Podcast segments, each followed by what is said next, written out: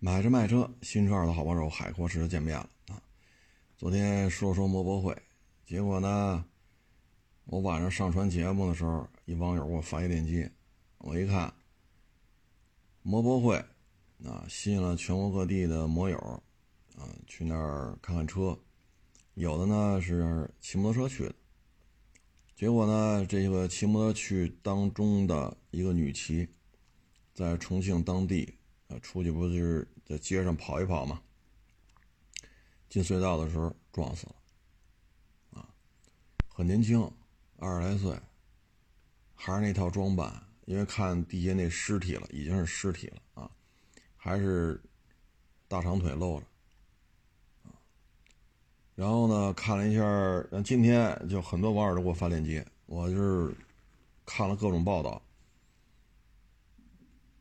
这个女孩好像是一年驾照，啊，就拿这驾照就拿了一年，然后呢，好像是和男朋友去的吧，男朋友呢就说就坐火车或者坐飞机，就不要骑摩托了，不行，就不行，那最后骑摩托去吧，骑摩托去了之后呢，因为是白天骑的嘛。进隧道，大家开车走过隧道都知道，就是外边如果晴天的话，一进隧道，你一瞬间你什么也看不见。那个隧道呢，是进去之后多多少少是有点弯，是有点弯度的，稍微是向左拐了点弯，所以进去之后呢，可能也没反应过来吧，然后一下就撞了，撞了之后就死了。啊，小姑娘，二十来岁。我就觉得，唉，就有些时候，你看，我们喜欢摩托车，我们就应该知道摩托车的风险。我们喜欢摩托车，我们也应该知道什么叫骑行服，什么叫头盔。我们喜欢摩托车，我们也要知道怎么保护自己的膝关节。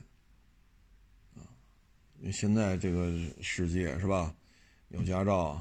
玩摩托，二十来岁，这已经你很难找到文盲了。最起码九年义务制教育都都 OK 了，而且大学的这种普及率也非常的高，所以不能说是文盲。你对于骑行服、骑行靴、骑行手套、头盔，你对于这些还是应该有所了解的。当然了，重庆的气温肯定还是夏天的这个状态啊。凉快也不会低太多，像北京今天是二十八度，那重庆呢应该比北京还得热，所以骑行服热，啊，这个是客观事实，啊，但是你说露着大白腿，啊，所以有时候我们经常是去去探寻这个问题，就是你看中的是摩托车吗？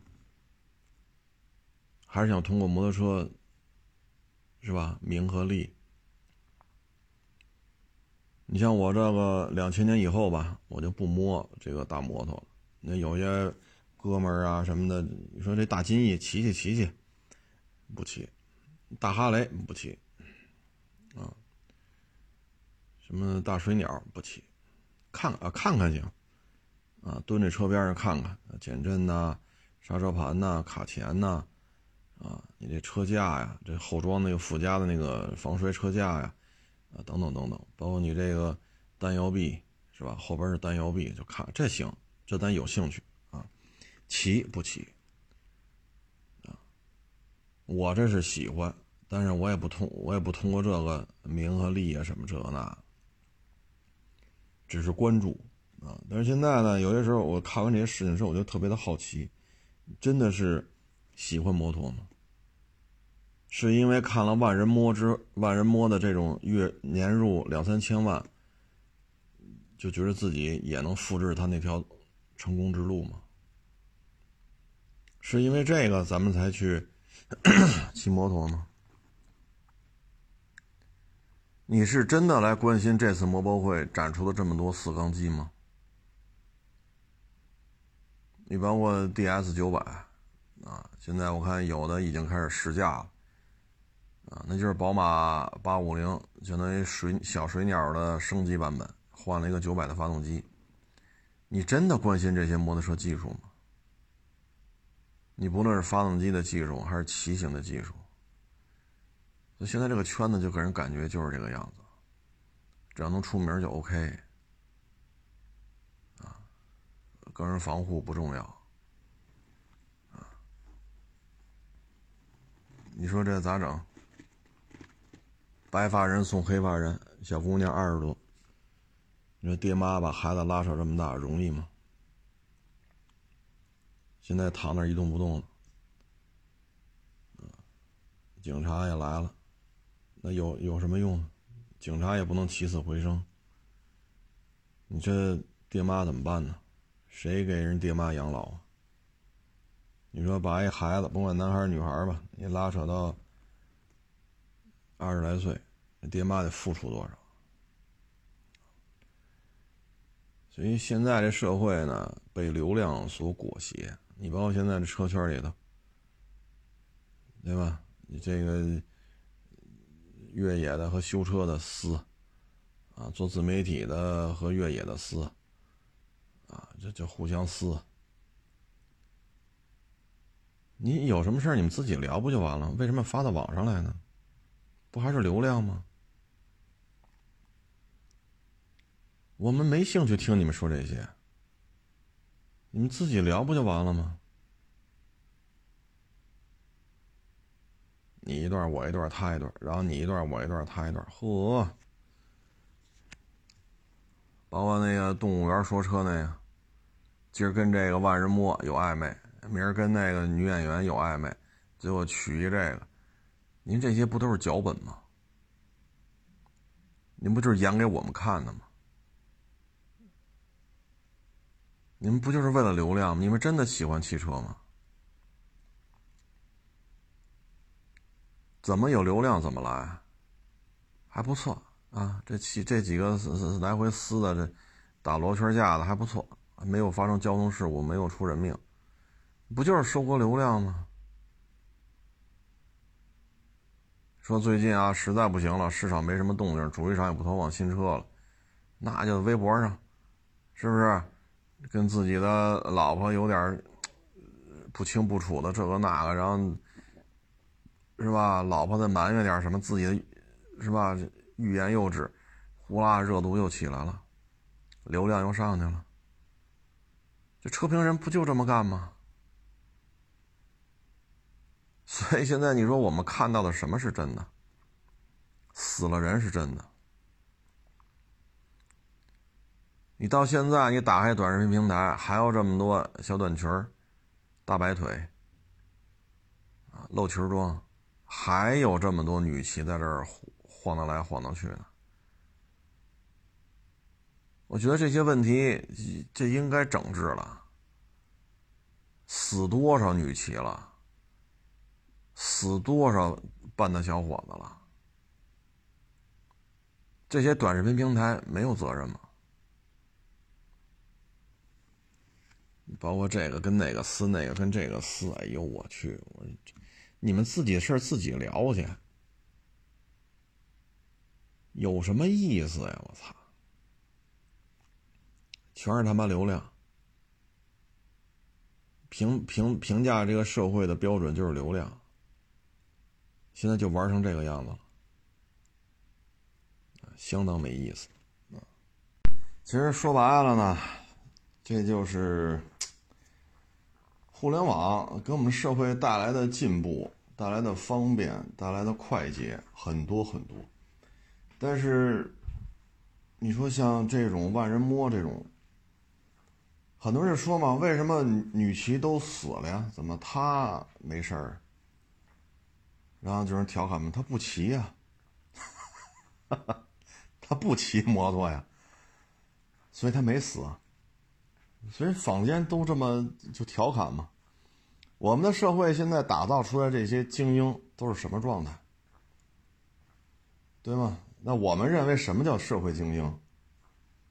杨利伟，我觉得这算，对吧？这算。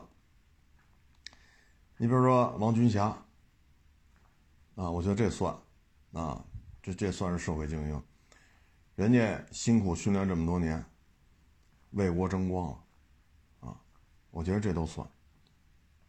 啊，你包括说再往前倒，啊，早些年的，啊，什么钱学森，我觉得这都算。啊，邓稼先算，这都算老一辈的社会精英了，甚至于都可以说说他们为国家栋梁。我觉得说他们为国家，包括袁隆平袁老爷子，这些人说国家栋梁，我觉得也不为过。社会精英没有问题。那现在是什么？你说你，你为为为这个国家做出过什么贡献？咱别说那么大，是吧？你为摩托车发展做出过什么贡献？你是做安驾、安全驾驶培训？你是做安驾？你还是说摩托车的性能测试？还是说你修车啊？拆发动机、拆变速箱，然后呃哪儿改改设计，是不是故障率能低一点？你给厂家提出一些你的建议？还是说你对于车型历史的研究特别的透彻？对吧？你给我们讲讲幸福二五零是怎么回事？你给我们讲讲嘉娃三五零是怎么回事？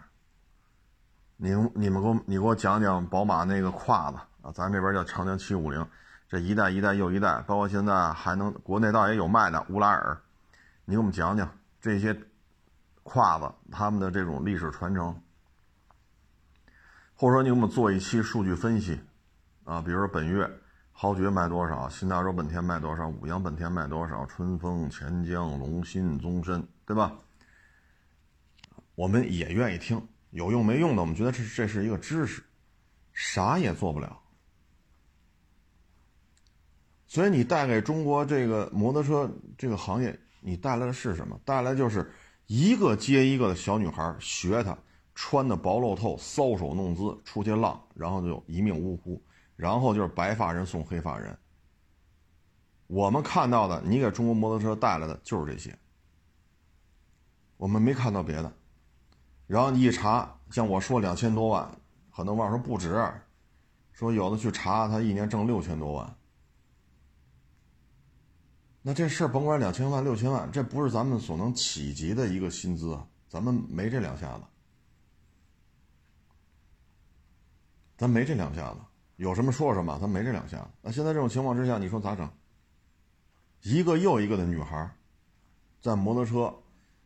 啊，怎么有流量？说白了就是薄楼透嘛，啊，搔首弄姿嘛。然后一个一个的女孩死在这条路上。你说他对于中国经济发展起到什么作用呢？对于摩托车工业发展起到什么作用？对于摩托车骑行有什么促进作用？它的促进作用就这些女骑一个一个的死在这条路上，真死啊，真的。开了死亡证明了，真的去火化了。然后这是我们各大企业的座上宾，各大平台的座上宾，啊，然后还搞什么付费直播啊？要看他的直播，呃，什么看门票六块，好一看，十几万人，啥也不干，六七十万，平台收一半，人家做一小时付费直播就能做，光门票就收三十多万。那这些女孩还上学吗？这些女孩还愿意去考一个什么会计师、中级会计师、高级会计师、注册会计师？这些女孩还愿意去发愤图强，还愿意去寒窗苦读吗？就像我们那天说的，上海的那个那个胸外科的那个，就属于专家级的医生。一个月做八十台手术，接待五六个五五六百五六百个门诊病人，最后挣四万块钱。其中有一个癌症的患者，他给人治好了，但是药超了，超了一万四，这一万四还得他出。我们培养一个胸外科的这种专家，从十八岁考上医学类大学，到他博士毕业，十好几年。他博士毕业就三十多了。然后就考这些资格证，上医院，然后一点一点的去晋级，最后成为一个主任医师，然后独立能做这种手术，这人就得四十岁了。四十岁才培养出这么一个心心血管方面的这么一个专家，容易吗？人家咱不说带来说社会价值吧，最起码人治好了很多人的病啊。拉着都不行了，人家咔咔咔一顿治，做完手术好了。这这不不算好事吗？这不是不是好事坏事的问题了，这叫功德无量，对吗？那这有什么 有什么促进作用？那些他妈搞四缸机的是他搞的吗？你像钱江这回有并列四缸，有微型四缸，哪个是他给搞的呀？你是做路试了，你是做极限测试了，你是做拆装，你是做设计，你还是做什么？啥也不是。那我们年轻的女孩看完之后，他那会我也会啊，那恨不得我这比他那胸还大呢，他那嘟噜嘟，我这嘟噜嘟噜嘟噜嘟，还有人上学吗？现在呢，就是网红当道，流量至上，啊，网红当道，流量至上，全他妈是演的，啊，动物园说车呢，你跟这个好，跟那个好，这个吃那个醋，那个吃这个醋，好的，全是剧本。最后一个月，好，你涨五百万粉丝，我涨两百万粉丝，达成了，这个合作就结束了。整天他妈就这个。那年轻一代看到的成功人士是什么呀？成功人成，他们看到的成功人士不是说这些辛辛苦苦研研发四缸摩托车的工程师，他们看到的也也不是这些无冬立夏，是吧？越热的地方夏天越得去，越冷的地方冬天越得去，然后高海拔、低海拔、高湿、高温、高盐，要么就是高干，他们看到的不是这些默默无闻付出了巨大的这种，是吧？这些研发人员、路试人，他看到的不是这些，他们看到的就是只要那样就能那样，然后就能那样。所以我们现在互联网充斥的就是这些，充斥的就是这些。你说他对这个社会发展起到什么积极作用吗？你包括那些真正的说骑手，水平很高。那些人有关注度吗？没有，啊，包括有一个什么特技车手，啊，那那身衣服永远是那样，他永远不穿骑行服，顶多戴个头盔，然后为了流量，老带着这种丝袜，是吧？大长腿穿丝袜，老带着这女的出来表演了，然后自己骑的时候甩个尾啊，侧滑呀，绕八字啊。那现在看到的是什么？看到的还是大白腿，最后又转到大白腿上去了。你说这事儿怎么聊？真的说去跑达喀尔，真的去跑环塔，这些跑过这种比赛拿过名次的，他们的没人看。所以我们的摩托车文化是什么呢？就这些人给中国的经济发展起到什么促进作用？对摩托车这个行业起到什么促进作用？这就没招了，啊，这你就没招了。现在女骑一个一个死在这条路上，最后都开了死亡证明了，都火化了，都变成小骨灰盒了。爹妈哭的死去活来的，有的老人都疯了，受不了这刺激，精神精神失常了，怎么弄？我说人一年挣两千万，有人网友说了你不胡说，人一年挣六千万。您是吃香的喝辣的，名利双收。这些小女孩的爹妈怎么办呢？您挣六千万，人家呢？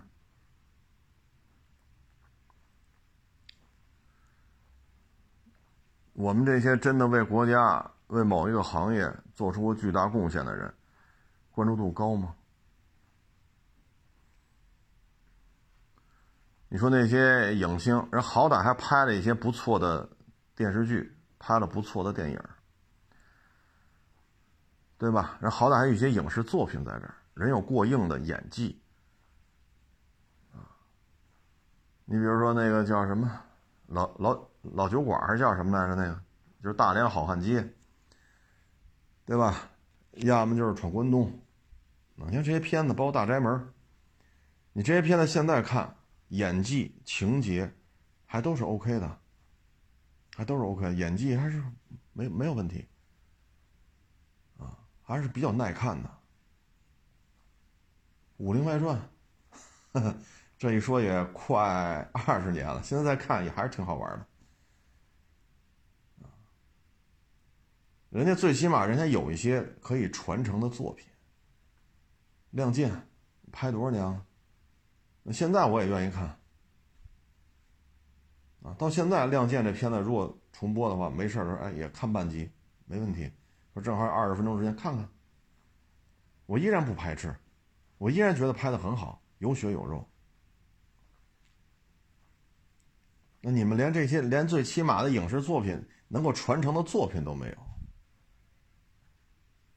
你说这，哎，关键是他真是死人呐！这么多小姑娘，一个前赴后继，一个接一个呀，都照着他那路子学，都是薄露透。我们的社会就要扶持这样的人吗？是嫌我们年轻一代人数太多是吗？死一个少一个，是想这么干吗？平台通过他们能获取巨大的利益，他做直播做俩钟头，直播间打赏三四百万，平台能分走一两百万；他做付费直播，门票六块，一小时十几万人来看，拿了六七十万，平台能拿走三十多万。反正死那些女骑不是这些平台短视频平台的高管的孩子。只有经济利益，别的事情不考虑。这不是吗？昨天晚上这又一小姑娘死在这儿，有意思吗？您说这么干有意思吗？男的死了多少？女的死了多少？不都是他妈想想走网红路线吗？啥也不干，搔首弄姿，弄个摩托，嘎嘎一骑。行了，粉丝起来了，直播间有人打赏了。我一做一直播，好家伙，我这哪怕我做俩小时直播，给我打赏三五千呢，我也能剩个一两千。我一天挣一两千，我他妈不比上班强。我背什么数学呀？背什么化学呀？背什么历史啊？学什么英语啊？都他妈扯淡。我做直播，你看这腿露着，对吧？露脐装，开大 V 领，嘟噜嘟嘟噜嘟。然后晚上，哎呀，哥哥长，哥哥短，哎呀，这个那那这这，一晚上做俩做俩小时直播，直播间打赏三四千，到手里一两千，天天这天天一两千，上什么班？考什么会计师、中级会计师、高级会计师？考个毛？考什么注册会计师？扯淡！考什么英语六级？上什么大学？九八五二幺？扯淡！我就干这就行了。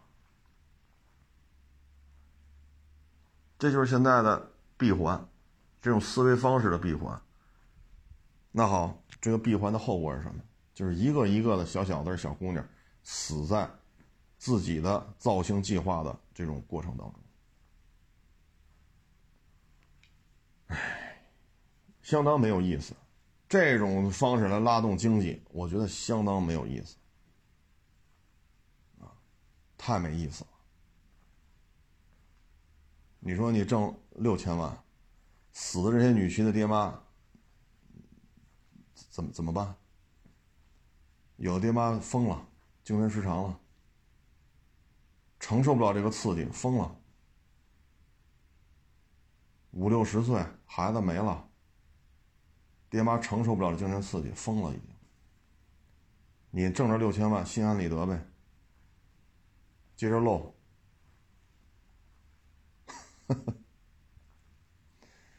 这就是现状。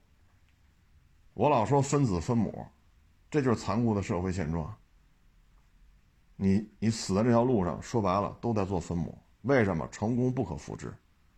历史契机过去了，在那三年说做核酸的那三年，它有相对的这种背景。这个背景就是大家出不去，只能跟家刷手机，哎，它就起来了。而现在不需要做核酸了。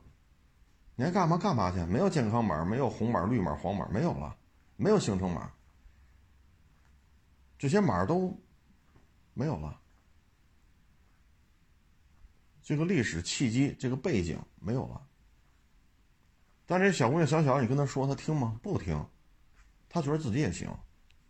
我腿比她白，我腿比她长，是吧？胸前嘟噜嘟嘟噜嘟嘟嘟嘟，我这没问题。你看，我现在做一直播，直播间打赏三千多，我拿到手一千多，不比上班强吗？你说我们能说什么？无言以对。那你就玩吧。那现在女骑一个一个一个一个死在这条路上，哎，你像李佳琦呢，一天说挣好几百万，您一天挣好几百万，你就你就指着我们给你捧场呗，然后你还说我们不努力工作，哈哈，这就不属于不会聊天了啊。包括昨天说那些啊什么。你可以质疑有钱人的人品，但你不能质疑他们的眼光。好，你就是移民过去了，对吧？你有你你有眼光好，那你为什么不挣当地白人、黑人、当地有色人种？你怎么不挣他们的钱呀？怎么还过来挣我们的钱呢？我们可以质疑你的人品，但我不是能质疑你的眼光。那现在就是你人品也不行，挣钱能力也不行呗？你在那个国家，你是一分钱挣不着，就指着。这些同胞，就只是挣这些中国人，没有中国人给你捧场，你一个外国人在在那个外国，你分儿逼不挣。我们是既不能相信你的人品，也不能相信你的眼光了。你要真是说特牛逼，是吧？我这卡里十个亿换成 dollar 换一个多亿，我他妈移民了，我还为了挣给你开个手机卡，眯五五 dollar。给你看看银行卡，我眯你十个刀了，我他妈挣这钱呢？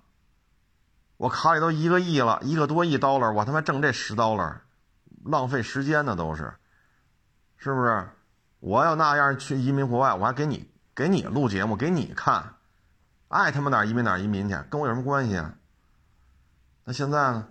你可以质疑有钱人的人品，但你不能质疑有钱人的眼光。我是既质疑你的人品，也质疑你的眼光，因为你在那儿你分逼不正。还得他妈在中国的社交媒体上说中文，拍这些东西，让这种方式才能挣钱养活你在那个国家，否则你在国家分儿逼不正，坐吃山空。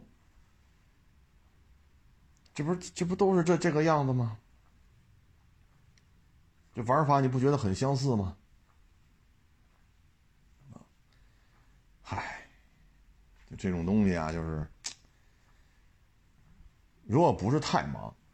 啊，如果不是太那什么，年轻一代还要加强学习，还要加强学习，啊，说十几岁的你好好学习，考一个好点大学，啊，上一个好点学校，还是有用的。经济衰退、经济下行，它终究是有周期的，它总有往上走的时候。机会永远是留给有准备的人。比如说，你说这两天不是说那二环里边那胡同吗？好，那你可以去，你想干这也可以啊。大的就是卖宅子，说这个四合院八千万，啊，说这个四百平米或者三百大，什刹海边上，啊，或者故宫边上三百大，两进的院子，或者三进的院子，一成交八千万，中介费二点五，好家伙，您这钱可嗨了。嗨了，啊，一两百万，一百大二百能挣这么多，然后你再从这劈多少？因为你给卖的嘛，那你这，你可以啊。那你先去研究研究二环里几个片区，西城区哪儿的二那个哪儿的这个胡同不是哪儿哪儿的四合院是最值钱的，它都有排序的。然后就这些胡同，这些胡同的历史是什么？明朝有没有？清朝有没有？这胡同到底是明朝那会儿还是清朝那会儿？那会儿住的都是什么人？比如说，有的胡同当时住了很多这个北京那会儿比较有名的企业家，啊，都有哪些企业家？这个那个那个这个，对吧？然后他们搬到哪儿去了？他们起家怎么起的？他们门脸房在哪儿？这是谁谁的宅子？那是谁谁的宅子？你把这些说出来，我们也愿意听啊。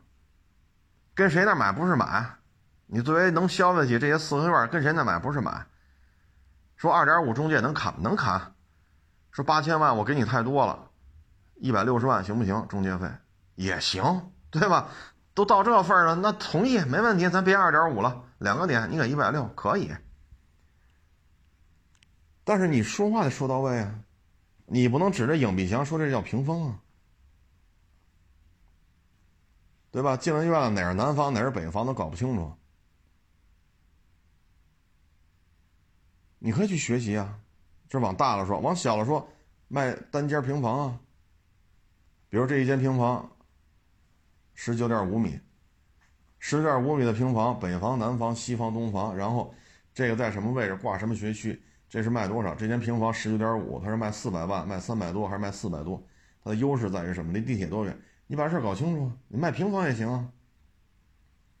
这成交容易啊，谁拿出八千万买四合院不让贷款的？没有公积金贷款、商业贷没有，就是纯现金，一把梭哈。那这能拿拿出八千万的人，这就太少了。那好，小平房啊，三四百万，他能住十十十九点五，肯定能住。然后有学区啊，那有人愿意买，你可以做这个呀。说四百万，你二点五，这钱太少，太少你也能挣啊。你说打折两个点行，四百万，人交八万，八万你给卖出去，你能落过两三万，那两三万也够你活些日子的。你卖小平房也行，对吧？你就这点胡同，你把它走遍了，就一东城区，一西城区，而且不是全部。只限于二环里，甚至于一一环里，你去学习呀，你去你去探索呀，你把这个路线图标出来啊。学校是什么学校？学区是什么学区？小升初是什么政策？哪些是公房？哪些是私房？租金是多少？你也可以做承租啊，对吧？你关系好了啊，你弄了七八间平房，对吧？人家都搬走了，不在这住了。但是人私房，这房能租，那行，委托给你了，你每个月给人三千，你扭头三千三一间，三千五一间往外租，可以啊。人说了，无冬立夏，你每个月给我三千，我不管你租多少，没有空置期，行嘞，那你三千五一间往外租，你弄个十间八间的，那你小日子过得也不错呀。但是你得去啊，你得天天跟这些街坊，天天打招呼啊，让人天天能看见你啊，人对你有信任度啊。你没个两三年的功夫，这一片街坊能行吗？你不用吃太大，说整个西城，你想多了，你就把这两三条胡同画成这一个方块、长方块或者正方形，你就把这两三条、三四条胡同，把这一片玩熟了，你手里弄个十几十几间房子都在你手里，每套房子每个月加个五百八百，够了，这就够你吃喝了。十几间房子下来就够你吃喝了，你再卖点平房。是吧？这一个三百五十万的，那一个四百六十万的，那你去学呀。这是你自自己实打实的资源呀。你手里攥着十几间平房，每间平房每个月吃五百块钱差价，还不够你吃喝吗？每个月再卖三五间小平房，一年说赶上点儿比较好，再卖两三个宅子，说这三千万一个，那个八千万一个，您这一年卖俩也行了。但是你得去学呀！你天天他妈看他腿有多白，嘟噜嘟嘟噜嘟，你他妈看他管个屁用啊！你去学呀，拿出两三年的功夫，接着街坊搞熟了，这关系，这这资源就在你手里了。你手里老攥着这十几间房，他是私房啊，人在四环五环，人买了大的楼房了，人家不回来住这十几平米的小平房了，人住惯了，假如说一百平米的房子。住惯了，你让他回来住这十几平米的平房，他住不惯，他适应不了了，所以他不会回来了。你帮他租就完了，而且手里房子盘的越多，周围邻居天天看也出来进去带客户看这房，人家也愿意信任你，也把房也给你了，所以你的房子就会一套、两套、三套、五套，手里有个十几套，这就够了。啊，不用说整个西城、整个东城，不需要，就这三四条胡同，对吧？这圈这一片，你把这一片弄下来就行。但是你得去学呀！可是现在天天看这个，人家一年挣六千万，啊，这网友跟我说的，我以为我又肤浅了，我以为一年挣两千万，好，人一年六千万，就就那样一下，然后就就那样一下发上去，然后就那样了，所以现在这个又死人了，不死人咱也就不说了，这又死一小女孩，你说怎么去面对他爹妈？但是年轻啊，他看不明白这里边的逻辑逻辑关系啊，他看不清楚自己是分母还是分子啊，他不知道啊，他没有这个概念啊，他不服啊，他不认呢，他觉得自己也是天之骄子啊。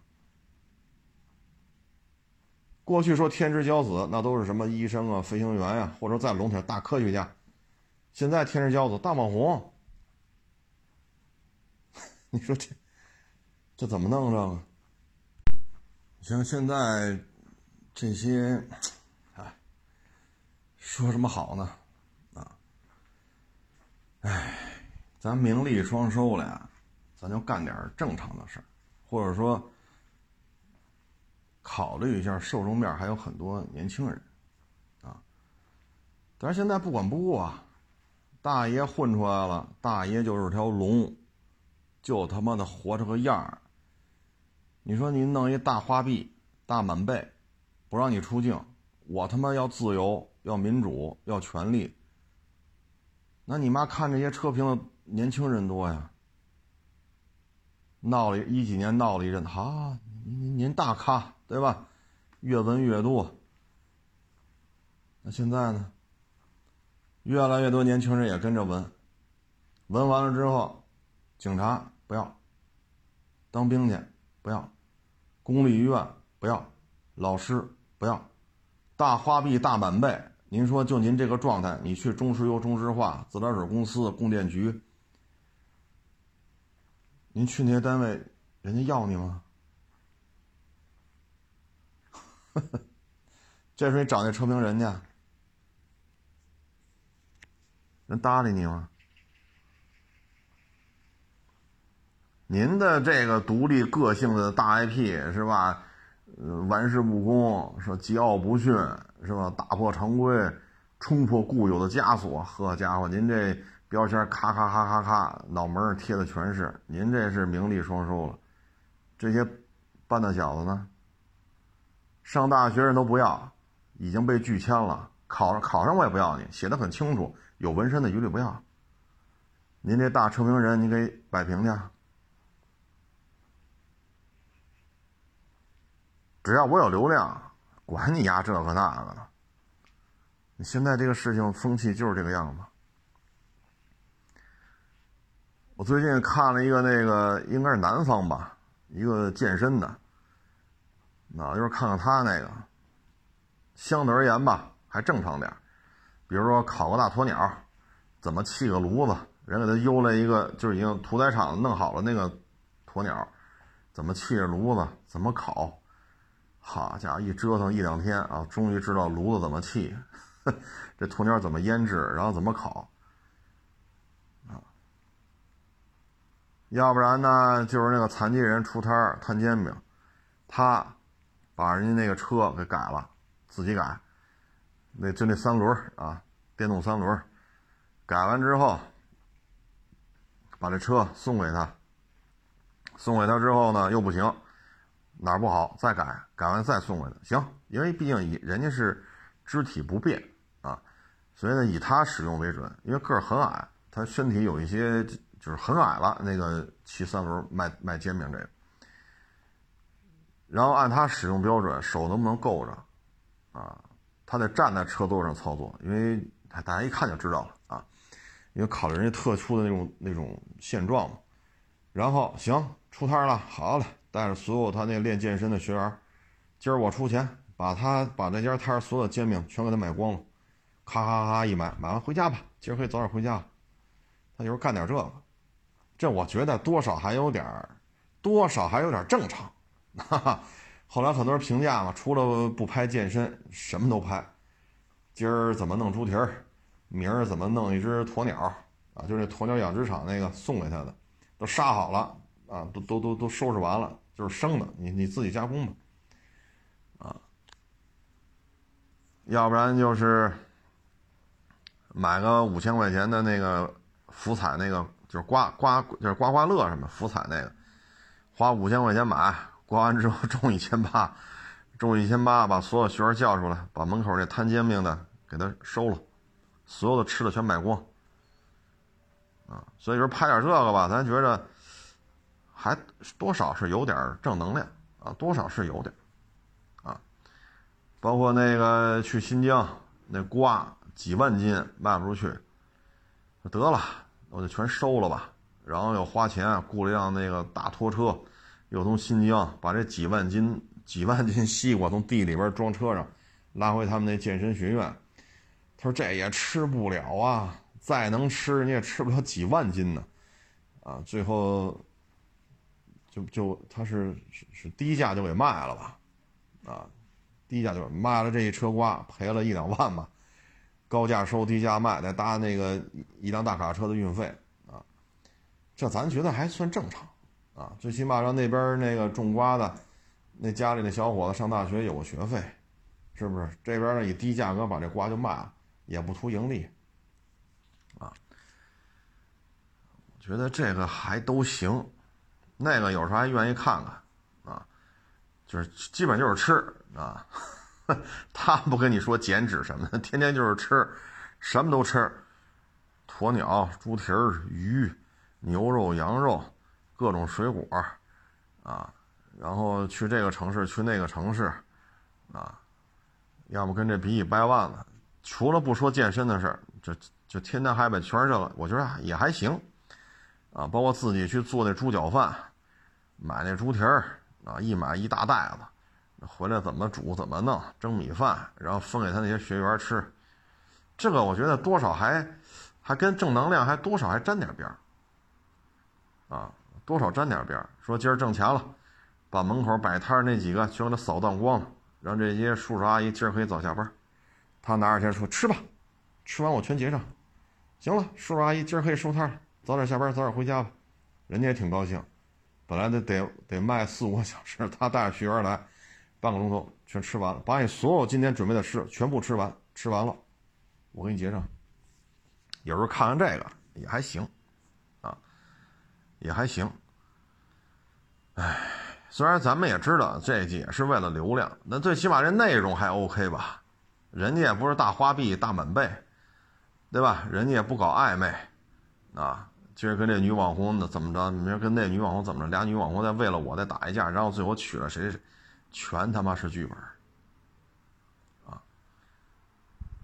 人家也没有说觉得自己可以指点北京市政府怎么干，对吧？朝阳区政府你应该怎么干？人家没有狂到这种程度，人家就是这猪蹄应该怎么做啊？这个烤鸵鸟应该怎么烤？这炉子应该怎么砌？对吧？要烤羊肉串得买几只羊，人家整天就倒腾这个，我还相对而言，我觉得这还正常点啊。真的是不希望再有年轻人死在这条路上了，真的是不希望啊。哎，左一个右一个的，你说这这是长久之计吗？这么死下去，这，哎呀，挺没有意义的。真的是没有意义，啊，哎，反正我的感觉呢，就是现在这学校教育啊，英语真的是可以降低一些比重了。绝大部分人就用不上这个英语，绝大部分用不上。我们的中学、小学是不是可以适当的加一些中医？啊，适当的加一些啊，草药。这些草药的辨识，我觉得这都没毛病。你可以教孩子们去学一学，啊，不见得让他学到针灸啊，这就过于复杂了。小学、中学可能他年龄太小，学这不合适。但你可以带他去看呢，对吧？去看这中医的一些比较神奇的地方，比如正骨，比如说针灸，比如说推拿按摩，你去看看这些，他他是。这是能治病的，这不是封建迷信，不是宗教参与，可以加一些中医的这种课程，有些传统东西不能丢，再一个呢，就是我觉得除了，当然现在有武术课啊，我看学校都是有武术课的，除了中医之外呢，我觉得军事课是不是也得增加一些比例？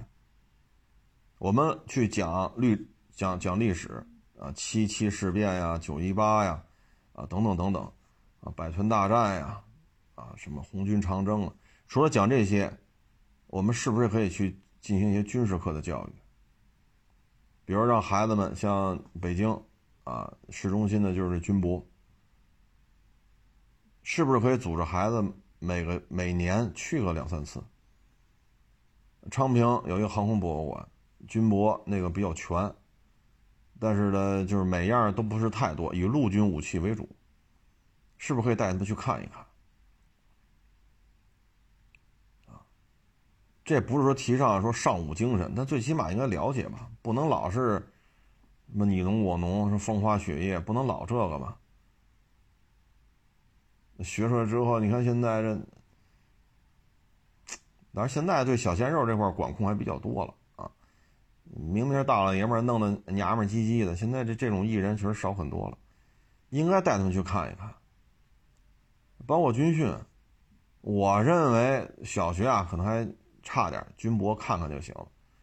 中学、初中、高中，我认为每个学年都应该留出一段军训的时间，多一些尚武精神，多一些阳刚之美，多一些军事课。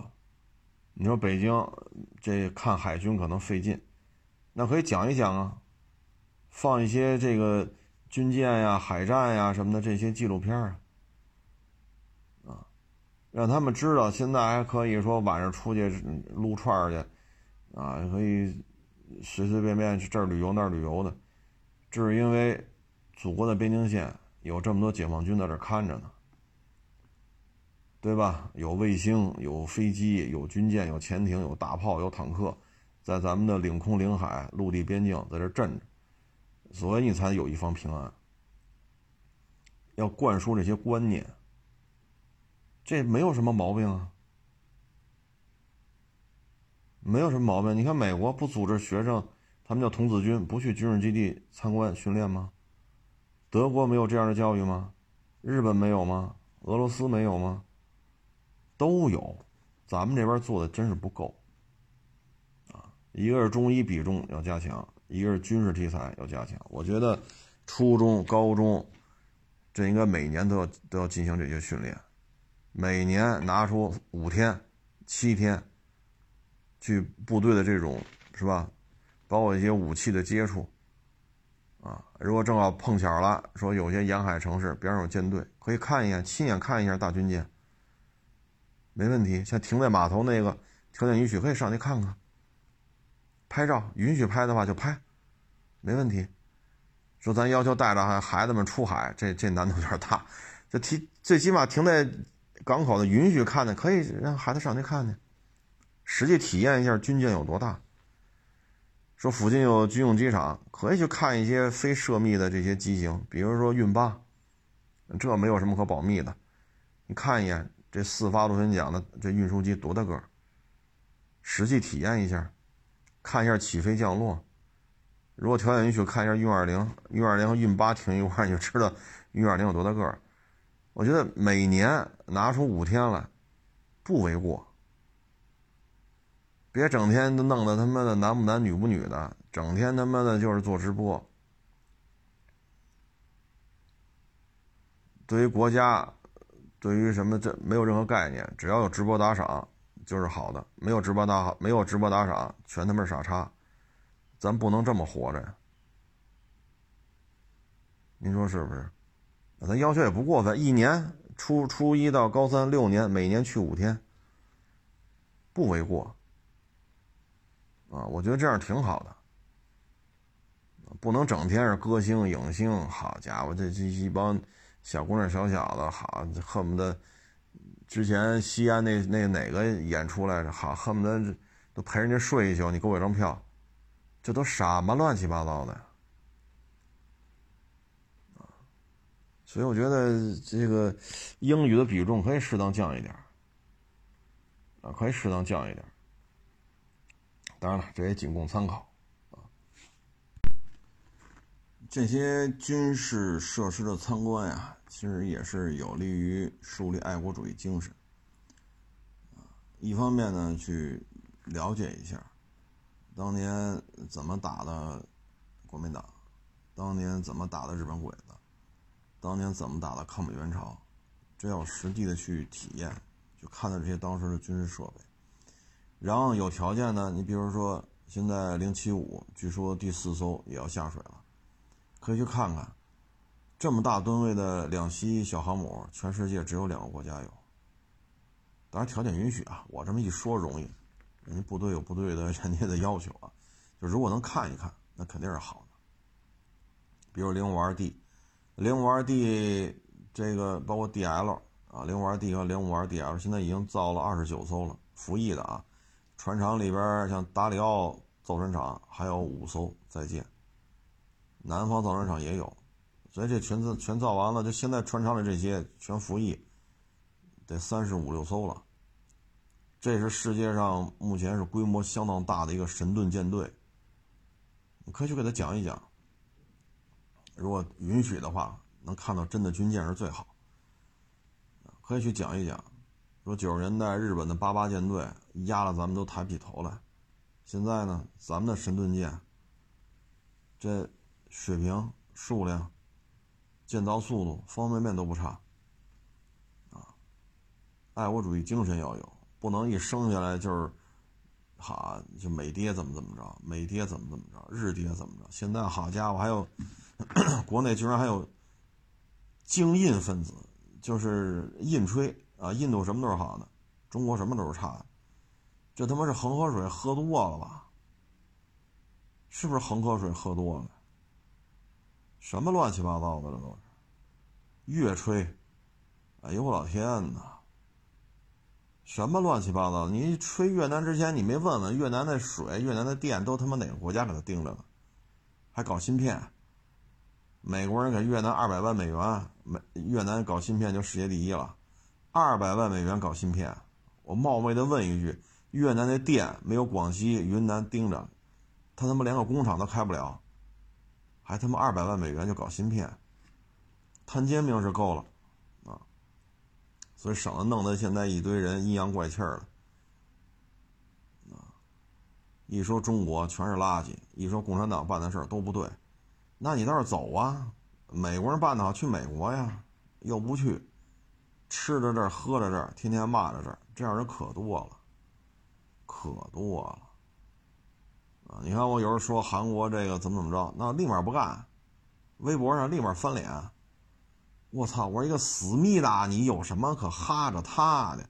压那脖子上拴根绳子，拴着那狗链，在美国人手里攥着，你哈着他，你说你图个毛啊？确实理解不了，啊，确实理解不了。你像那个，你说韩国这武器先进吗？K 二的自行火炮，当时延坪岛炮战。这你妈自行火炮跟朝鲜的牵引火炮进行对射，K 二的反击速度居然还没有牵引火炮速度快，最后被牵引火炮打了一个稀巴烂。而朝鲜的火炮根本就没有受到损伤。你这 K 二的自行火炮的反应速度也太慢了吧，精度差，射程近，反应速度慢，有什么可吹的呀？我这真是现代战争当中很少看到自行火炮打不过牵引火炮。那是他妈的就思密达干的，就包括印吹，就印吹那个所谓的远程防空弹，射程七八十，那防空弹速度才两马赫。二零二三年了，中远就说中远程吧，啊七八十公里，它也算中远程啊，他自己这么说的，两马赫的防空弹，这也算牛逼东西。这打谁去？这都是这这个速度段的防空弹也也也出来吹。就咱们国内这帮硬吹，就是精印分子，你这你是不是也是一帮抛开事实盘上抛开事实不谈，有没有错啊？真是服了啊！真是服了。所以现在这个教育吧，我觉得适当的得调整一下啊，不能培养出来哈。吃在吃了这儿，喝着这儿，在这儿培养成才了，好，全跑国外去了。有的不走，天天在这骂大街。谁爱国，嘲讽谁。这身边这种人可多了，啊！你像吹乌克兰的嘛，三件套，海马斯标枪、毒刺。那你妈咱们那个 FM 系列单兵肩扛式防空导弹的战绩，就最近这五年、这十年，可比毒刺的战绩高多了。您没看看吗？最好的单兵肩扛式防空导弹，可不是毒刺。吹个毛啊！把我海马斯射程七十，我操！我就这个玩意儿，哎呀，这在咱们国家也就是入门级的水平吧。四十管幺幺二火箭炮车载的，也就这水平，比这水平强点有限。啊，所以对于军事常识啊，就是你吹之前，你先搞清楚，你吹这东西好使不好使。啊我真是，我在微博上有人说一些韩国一些不太好，呵，立马就骂大街了。我这才发现，连韩国人都有死忠粉啊，这才发现，问题是，你看韩国那 F 三十五，你的飞行员没有拿到美国的授权，不给你密码，这个飞机你都上不了，你都开不了机，有什么可牛的？F 三十五现在在思密达的机队里边服役，故障率有多高？总共才买几架，故障率这么高？真打野战了，你有几架能升空？就说都给你密码了，你没有故障才能升空，有几架能起来？这都是事儿啊！所以我觉得，爱国主义教育啊，包括这两天那什么冰雪钢钢钢七连啊，长津湖。啊，等等等等吧，包括你说《亮剑》，啊，该看也得看，啊，当然孩子可能对这个他更愿看动画片那你就带着去军事博物馆，包括附近的驻军，多搞一搞，在他人生观、价值观，是吧？在这个塑造的过程当中，多去接触我们的部队，看一看我们的武器。听一听部队的这些对于军事的研究，包括当年怎么打日本人，当年怎么打美国人，抗美援朝嘛，啊，这些战争当中哪些经典的战例，以相对通俗易懂的语言去跟他们讲一讲，啊，以少胜多，包括打阿三六二年，三个解放军战士俘虏对方一个连，这些战例都可以去讲一讲，多一些自信。啊，不要说美国给越南二百万美元搞芯片，中国的华为就要破产，这都什么逻辑关系？我操，这他妈说话之前，这这个，哎，我要说一脑子恒河水吧也不合适，糟蹋恒河水。有些时候，包括一说海马斯，我家一堆人艾特我，你看看，你看看海马斯来了，哎呦我去，这不就是你美爹吗？你不想说你爸来了吗？问题这射程才七十公里啊！现在俄罗斯小无人机越来越多，插打一体的。你考虑没考虑火箭炮七十公里，它一次齐射这个尾焰是这红外线，它这个很容易就被发现的。啊，它的越野外的这种机动速度就四五十，而一架无人机的飞行速度怎么着也得二三百，所以你射程只有七十，而且它炮门雷达锁定一台。自行火炮发射阵地，精确的点是超过不过三十秒的。三十秒之内就能锁定信号传过来，察打一体无人机以二百多公里的速度往这飞，你射程只有七十公里，你的速度只有四五十，就跑的情况下啊。而海马斯从射击状态变成行军状态至少需要一分钟，所以你发现海马斯越来越被被敲掉的特别多。当然你跟他说这也没用啊，因为他就是不听不听，就是不听啊。所以有些时候，嗨，随他吧。但是我现在想说的是，朝鲜、俄罗斯这次进行了长时间的会谈，参观了包括苏三五之类的啊，苏五七。那接下来，俄罗斯会得到很多弹药的补充。那这个时候你会发现，难受的是谁？一旦说双方是武器互相支援的话，思密达这边很难受的，很难受。啊，包括弹道导弹。你看，这不是前两天潜艇也下水了吗？你包括苏三五，包括一些远程防空弹，这些对思密达来讲压力是非常大的，所以有可能这个温度进一步提高，就是这个整个的战斗的这种氛围，战斗的温度会进一步提升。而且现在俄罗斯自己也能生产一些无人机了，芯片啊什么都已经搞定了。那你在这种情况之下，这个夏季反攻对于乌克兰来讲，至少至少四五万人没了，打没了，绞肉机这就是。那冬季会不会进行反攻？啊，所以这场战争有可能会升级，因为狠角色、大杀器、充足的弹药供应，现在这些问题好像都在进行中。走一步说一步吧，啊，行了，谢谢大家支持，下捧场，欢迎关注新浪微博海阔试车手。